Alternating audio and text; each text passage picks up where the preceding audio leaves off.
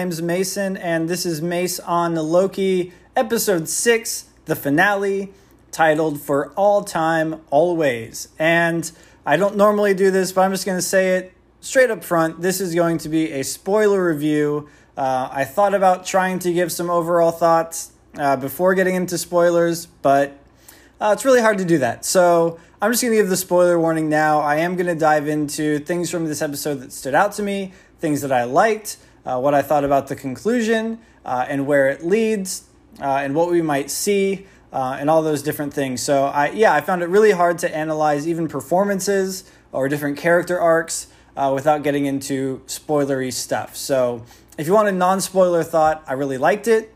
Um, I think that this is by far the best show of the MCU series, and I think that it does stick the landing.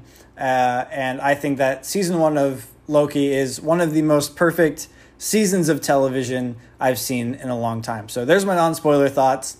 And now I am going to get into spoilers. So if you haven't seen it, uh, which I can't imagine you haven't, but uh, go watch it, please. Uh, and then you can come back uh, for the rest of my thoughts on this episode. But jumping into it, you know, coming into this episode, I had a lot of theories. I started going a little bit crazier with my theorizing on Twitter uh, before the episode premiered, especially in the in the final hours before I watched it. But I have to say that going all the way back to episode one of the series, I was very suspicious of Miss Minutes. I knew I had the feeling that she was highly involved. And then in episode two, I became very suspicious of the timekeepers. I thought that it was a Wizard of Oz situation, a man behind the curtain situation. And I don't know if I said this on the review, but as I was reflecting later after episode two aired, I started thinking, I wonder if, you know, at the end of the multiversal war, Kang the Conqueror was ultimately victorious, not these three kind of space lizard things, but maybe Kang and Ravonna have established the TVA as a way of maintaining their victory. And so I was, let's call it 75% right on that theory. I wasn't right on the Ravonna part of it, but I was, I was very close uh, in the fact that even though he is not called Kang, uh, he is called He Who Remains um, in this episode. Um, but he references that some people have called him a conqueror. Um, you know, he's dressed like Immortus, which is another version of Kang. He's Kang. Um, you can change his name all you want. He's Kang. Uh, he is a one of the Kangs from the multiverse, uh, from the comic books that I have not read but have studied a bit about. Um, and so I was very satisfied in this episode to find out that yes, Miss Minutes is highly involved, uh, even though she's not the big bad. Uh, she definitely is kind of the right hand woman of of He Who Remains, uh, and I'm just going to call him Kang for the for the sake of simplicity.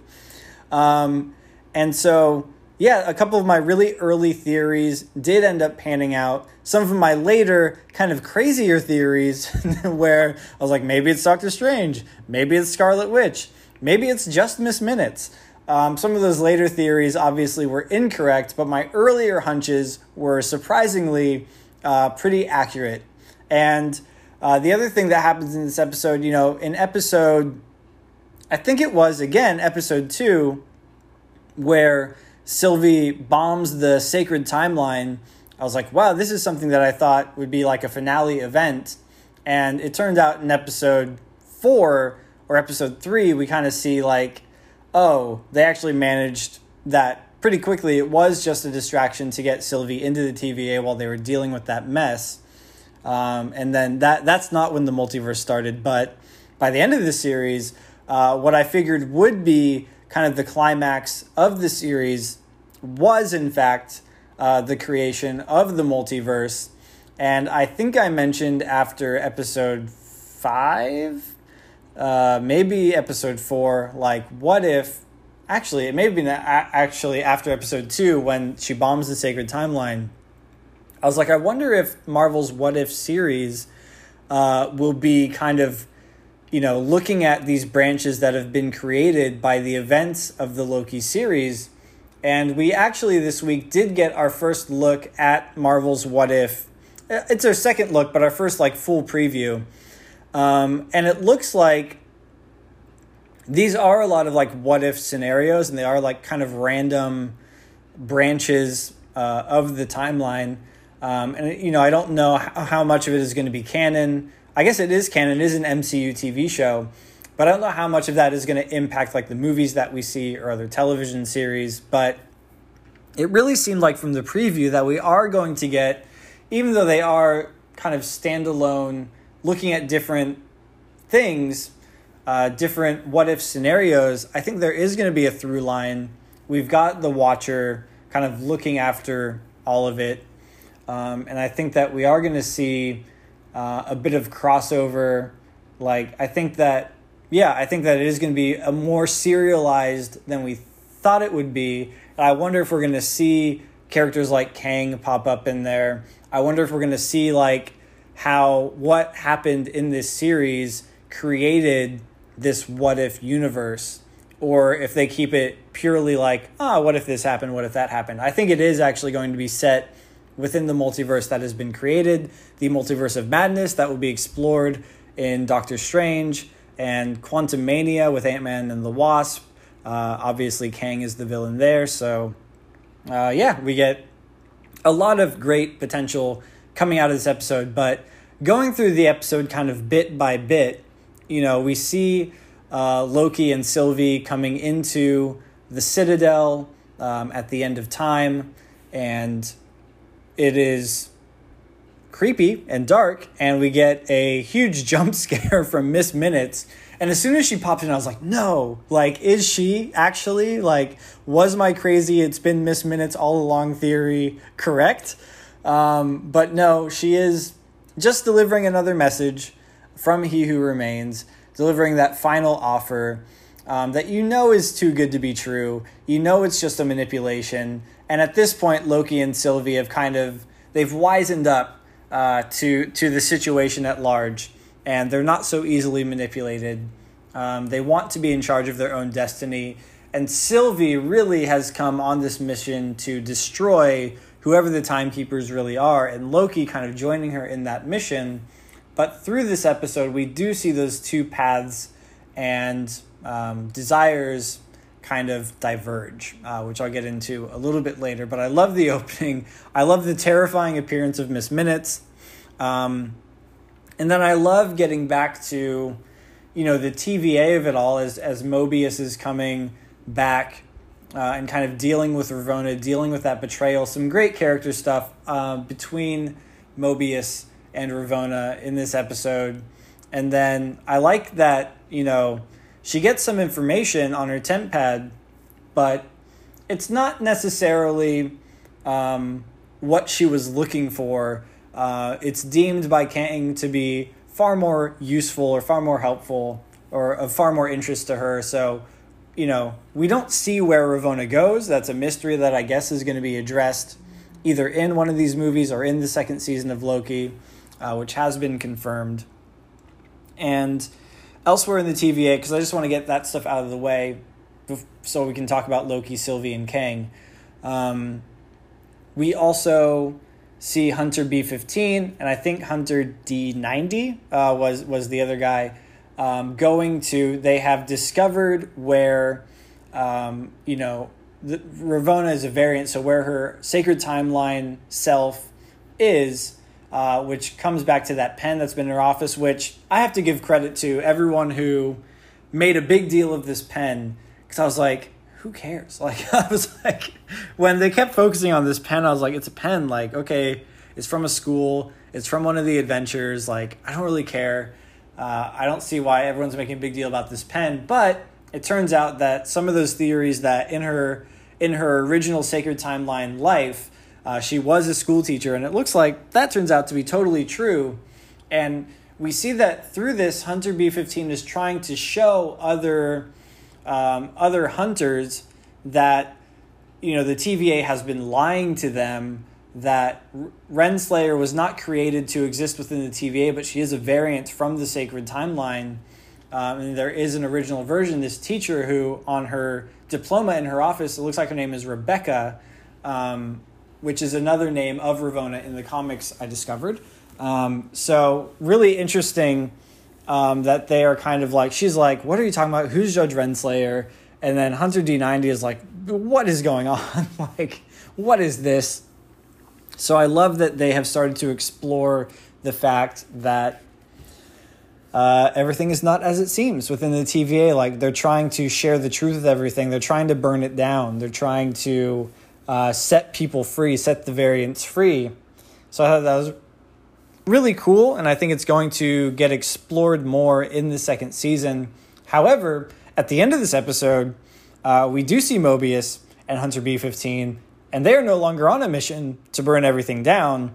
Uh, they are, in fact, trying to figure out what it is that Kang wants as the branches are going crazy, Nexus events are going past the red line all over the place, something like 60 something different Nexus events uh, are branching past the red line. And they're like, do we let it go? Like, what does he want? I don't know.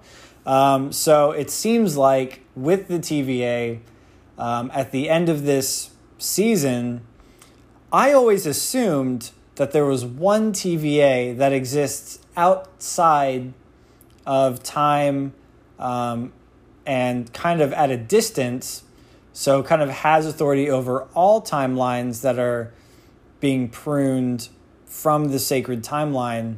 But I guess by the end of this season, it seems that um, there is no longer, I guess there is still our main MCU timeline, but I would guess that being in there being an infinite number of Kangs now, there would be an infinite infinite number of realities in which each one of those Kangs could have won the multiversal war and created a TVA. Like there is a council of Kangs that is mentioned here that are sharing this technology with each other. And obviously, the better uh, Kang kind of came out of that and really genuinely wanted to keep things together because there are more dangerous versions of himself that he wanted to protect you know, the, the timeline from. Um, but when everything goes haywire, um, and Loki gets popped back to some other timeline, I guess, um, we see that, you know, in this timeline, uh, Kang is not hiding behind timekeepers, but has his statue in the TVA, and Hunter B15 and Mobius have no memory of any kind of Loki. Um, they don't know who he is at all. Like, and Loki was pretty famous as a variant that they've tracked down multiple times uh, in the other timeline. So um, I guess maybe there are now multiple TVAs for multiple timelines. Like maybe each timeline has its own TVA that's trying to like protect that timeline. I really don't know. Uh, it is one of those kind of open questions of like, what exactly does this ending mean? And I guess we're not really going to get any answers until season two. But uh, yeah, I thought that was really interesting. But getting to the main kind of meat of this story between Sylvie and Loki. Uh, they get through, they meet, like, they go to this elevator, which is in the same design. Like, you see those veins. And uh, I did read, like, some behind the scenes stuff after the episode, and they really wanted to kind of the the citadel they wanted it to look like a formation that had naturally been carved out of like an asteroid so you see the veins of like this mineral or this rock, whatever it is that's floating through space. You see that in the design of the building, and they wanted everything to feel like it was naturally carved out of that space. Uh, so I thought that was a really interesting design element. Uh, but you also see those veins within the TVA, so it kind of carries over uh, to what Kang has built and what he has established with the TVA, which we still don't really know where the TVA exists, other than it is removed from time. So uh, yeah, or I guess maybe there's multiple TVAs now. But anyway, this whole this whole thing is is scrambling the brain once again. But we do get to that elevator. It opens, and we see Jonathan Majors, who, as I said multiple times in multiple reviews throughout this season, I was like, he said he's not in it, but everyone says they're not in it until they're in it, and it turns out that Jonathan Majors is a big bad liar because he is, in fact, in a very large part uh, of the finale. And I was joking on Twitter earlier. I was like, you know, Jonathan Majors is going to come out and say, well, I wasn't technically in it, I was at the end of it. Um, and so, but he also said, like, I think they asked him specifically if he was playing Kang. He was like, oh, no, I'm not playing Kang. Like, and I, I guess that's true because he definitely is not called Kang in this episode. So he worked his way around it, but he said he had no idea what Loki was or what they were doing. So um, he's a liar and he's in it, but that's what they do. Actors act, and he had to act like he wasn't in it when they asked him the question. So I was very happy because leading into the finale, I was like, I don't know. Like, he said he's not in it, and we're all pretty skeptical. Like, everything's pointing to Kang, but we all thought Mephisto was coming in WandaVision, and that definitely didn't happen. So, um, kind of like maybe it is just another Loki. Maybe it's Miss Minutes. Maybe it's an evil Doctor Strange. Like, I kind of started second guessing myself, but uh, it was, in fact, what everything was pointing to. Uh, and it was He Who Remains, which is a version of Kang uh, from the comics. So, great, great to see such a fantastic actor, and he's fantastic in Lovecraft Country. I haven't seen The Last Black Man in San Francisco, uh, which is a movie that uh, he's gotten a lot of acclaim for uh, in his work there. So he's done other other roles as well, uh, and I enjoy seeing him. I think he's terrific, and uh, it was great to see him appear in this. However, I think his his performance as He Who Remains in this, I was a little bit back and forth on it because I felt like sometimes it felt like he was overdoing it and he didn't quite match the performances of Loki and Sylvie. Like he brought a different energy, I think, to the scenes, which at sometimes kind of felt a little bit distracting and a little bit breaking kind of the tone that had been established. But going back to previous episodes, I've also had some similar issues with moments of Tom Hiddleston's performance as Loki. There were moments where I felt like uh, he made a weird acting decision that felt a little bit out of place, felt a little bit cheesy. And so I felt like some of those moments with, with Kang uh, felt a little bit cheesy coming from Majors. I felt like he was still kind of feeling out this role. So there were times it felt over the top, but there were also moments where he brought real weight to what he was saying. And you could see different shades of this character.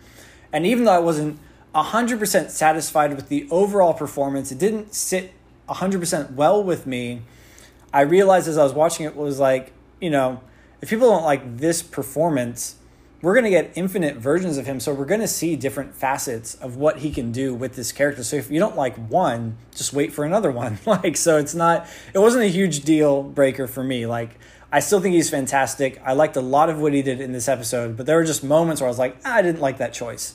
Um, so not character choice, but just like performance choice.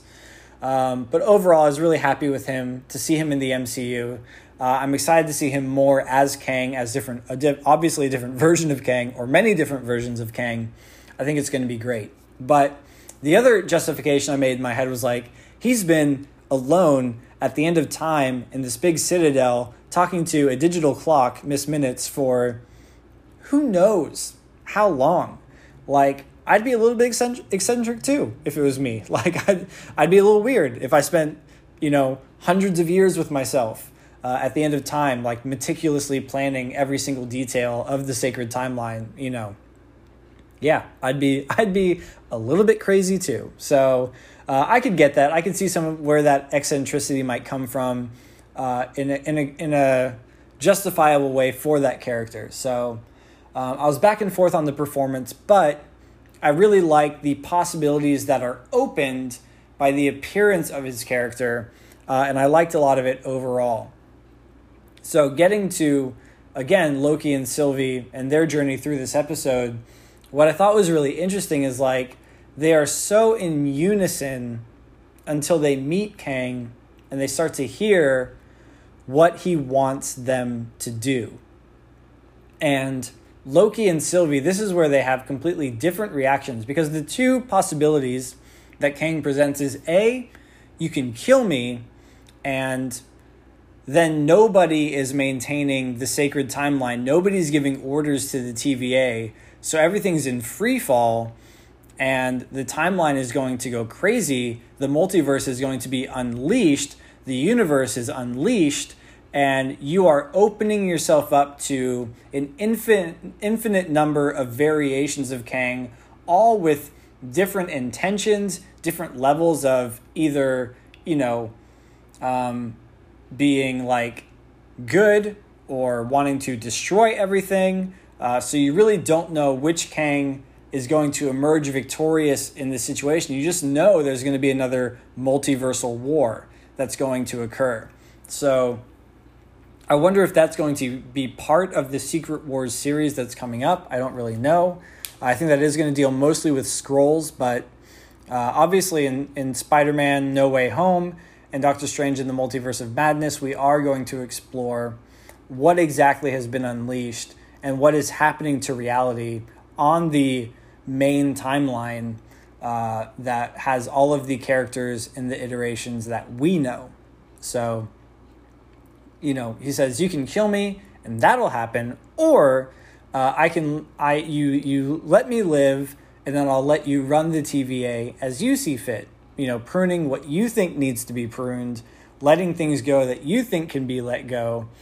Um, you know, giving free will to the extent that you see fit. So Loki is like, well, I don't think he's lying to us, but Sylvie is so focused on her mission that she has spent thousands of years running and hiding and surviving um, and trying to get revenge so that she can be free, um, but also so that everyone else can be free and no one else will ever be hunted the way that she has been hunted. So she's not going to give up. Like she came here to get revenge and she's going to get her revenge. So when it comes to Loki, she's like, you're either with me or against me.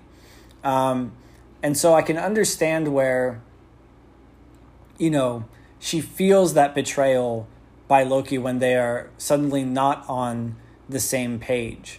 Where it's like, we were in this together. We both agreed that we were going to kill this guy.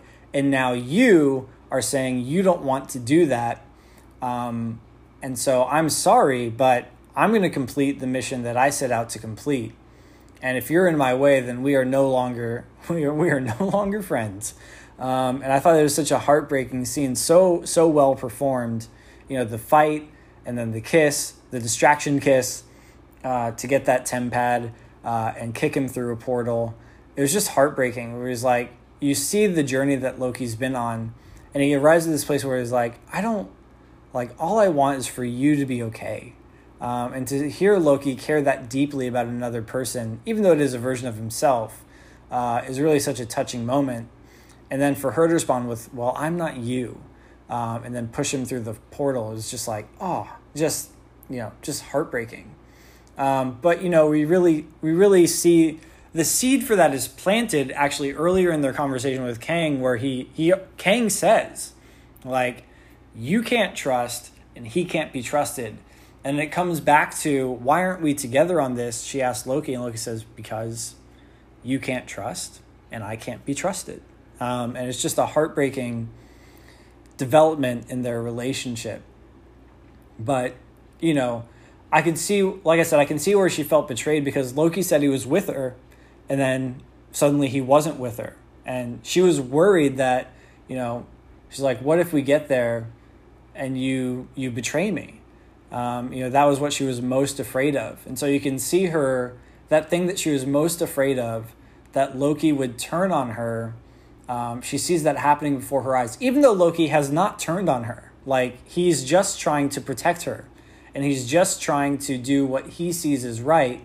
She still sees that as a betrayal. And you can understand that from her perspective.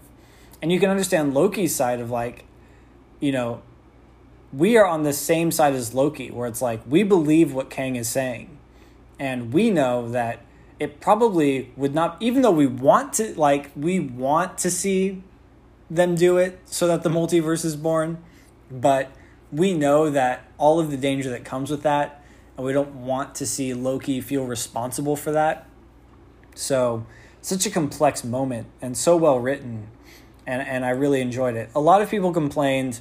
Some of the complaints were that this was a exposition heavy episode they sh- they told rather than show, but this whole series and if you follow one of the writers um, if you follow me on Twitter, I, I retweeted the thread.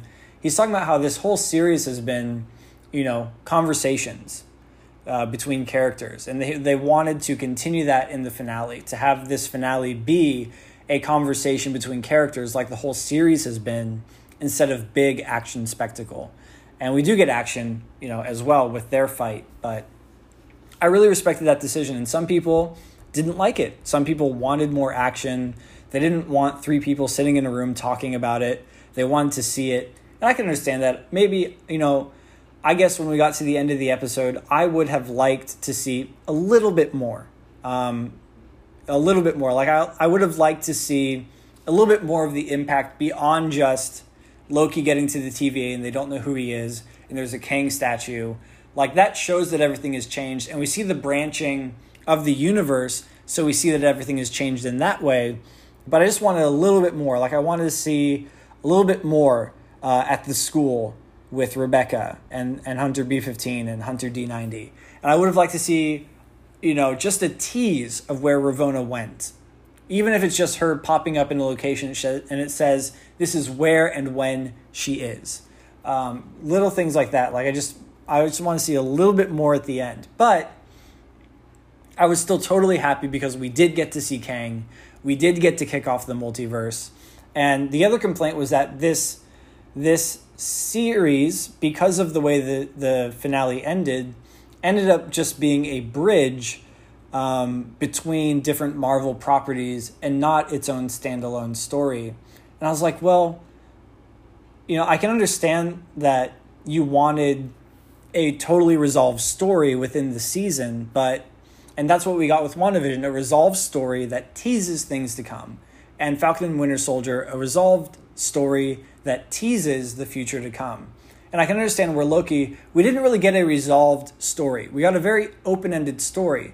But Loki's different from WandaVision and Falcon and Winter Soldier in that it is the only series that has been picked up for a second season. So, knowing that there's going to be a second season, you have to know that they're going to leave things open ended. Like, that's the way multiple, like any series that has multiple seasons I think Lost is a perfect example. Like Lost season one, in no way told a told a complete story, and was very much open ended and full of mystery. Uh, and people loved Lost. So I think that to argue that it was too open ended and didn't answer enough of the questions, it was like, have you watched, you know, seasonal TV before? Because like this is usually how it goes. Like I didn't understand the complaint, but I will totally respect that people like people had an expectation and it was different. And I can understand the disappointment there, but you know, I think that we saw a very complete journey between Loki and Sylvie, and we saw a complete like ma- maturation of Loki's character that I think Loki lands in a place at the end of this series that is satisfying. Because even when he is betrayed and he is heartbroken, he gets up and he wants to fix the problem. He's not using it as an excuse to become evil again, but he still cares about Mobius. He still cares about Hunter B15. He still cares about the TVA. Um, so Loki has undergone a complete change or a complete transformation as a character. And Sylvie, even though it's heartbreaking, lands in lands in a place that made sense for that character and leaves it open because now that she's gotten her revenge, where does she go next? Like I think that's a super satisfying thread to leave like, you know, not tie that up, but to leave it open. I think that that is totally acceptable, totally exciting because uh, now she has to deal with the weight of that decision uh, as she sees what that causes. And she might be excited about free will in the beginning, but when she meets a different version of Kang and sees the chaos that is happening in a multiversal war, she now has to carry the weight of that decision. Um, so I think that's a fantastic place to leave a character. Uh, leaves so much, so many storytelling opportunities to come. So I get the criticism, I get the frustration, but there's going to be a season two, and Feige was very upfront when they talked about these Marvel series, saying these series are going to act as a bridge between different MCU. Pro- they were upfront about that. it's going to be a bridge between different properties. So people complaining, oh, it just acted as a bridge. Like, yeah, that's what Feige said they were going to do. Uh, so I, I, again, I don't understand the criticism, um, but I can appreciate wanting something else. Um, and you know, I've seen writers on Twitter saying they weren't satisfied with the finale. So you've got professionals that are good at their job. Um, you know, one of them being the writer for Futurama, saying like, "Hey, I was not you, I was not satisfied with the way you ended this season of television. That's not how you do it." So, you know, well-respected people had an issue, so I will respect them and just say that I felt differently. It didn't land that way for me. Um, so, yeah, I think that I'm excited about all of the possibilities that are there, um, and I will be very interested to see what versions of Kang we get in the future. And, you know, going back to WandaVision, when we get that post credit scene and Wanda is levitating, flipping through uh, the Darkhold, I think is what it's called.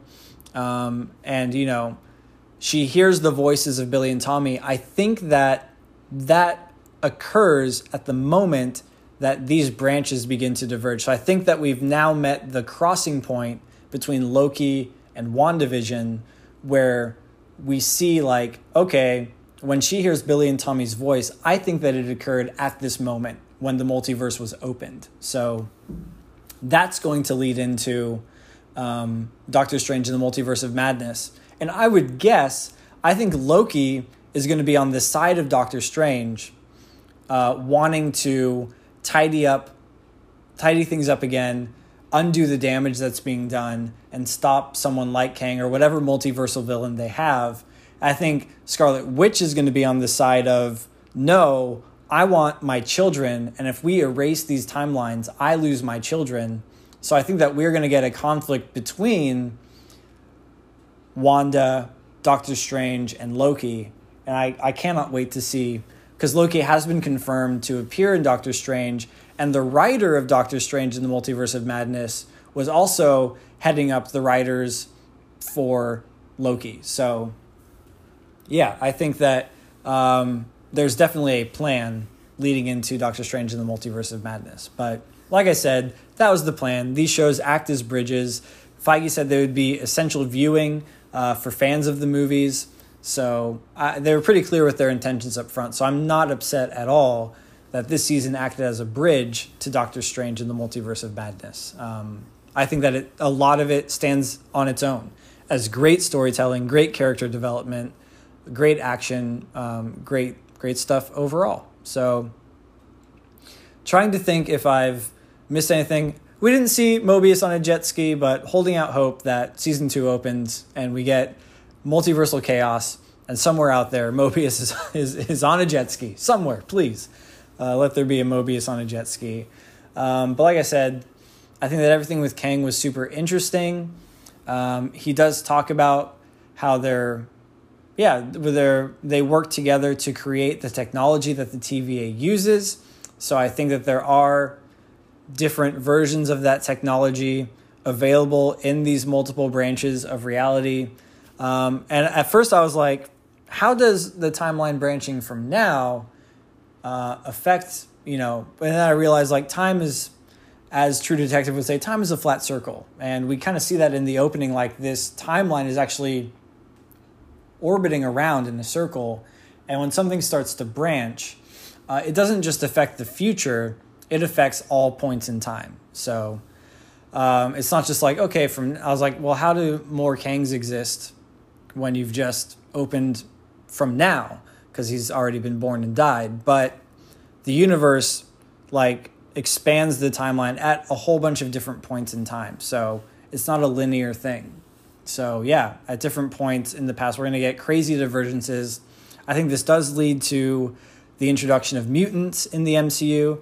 I think it leads to the introduction of the Fantastic Four in the MCU. I think we're going to get a lot of those things coming up. So super excited about uh, how it all ended like I said, a little bit of an issue with Jonathan Majors' performance as Kang, but not a deal breaker overall, not a huge issue overall.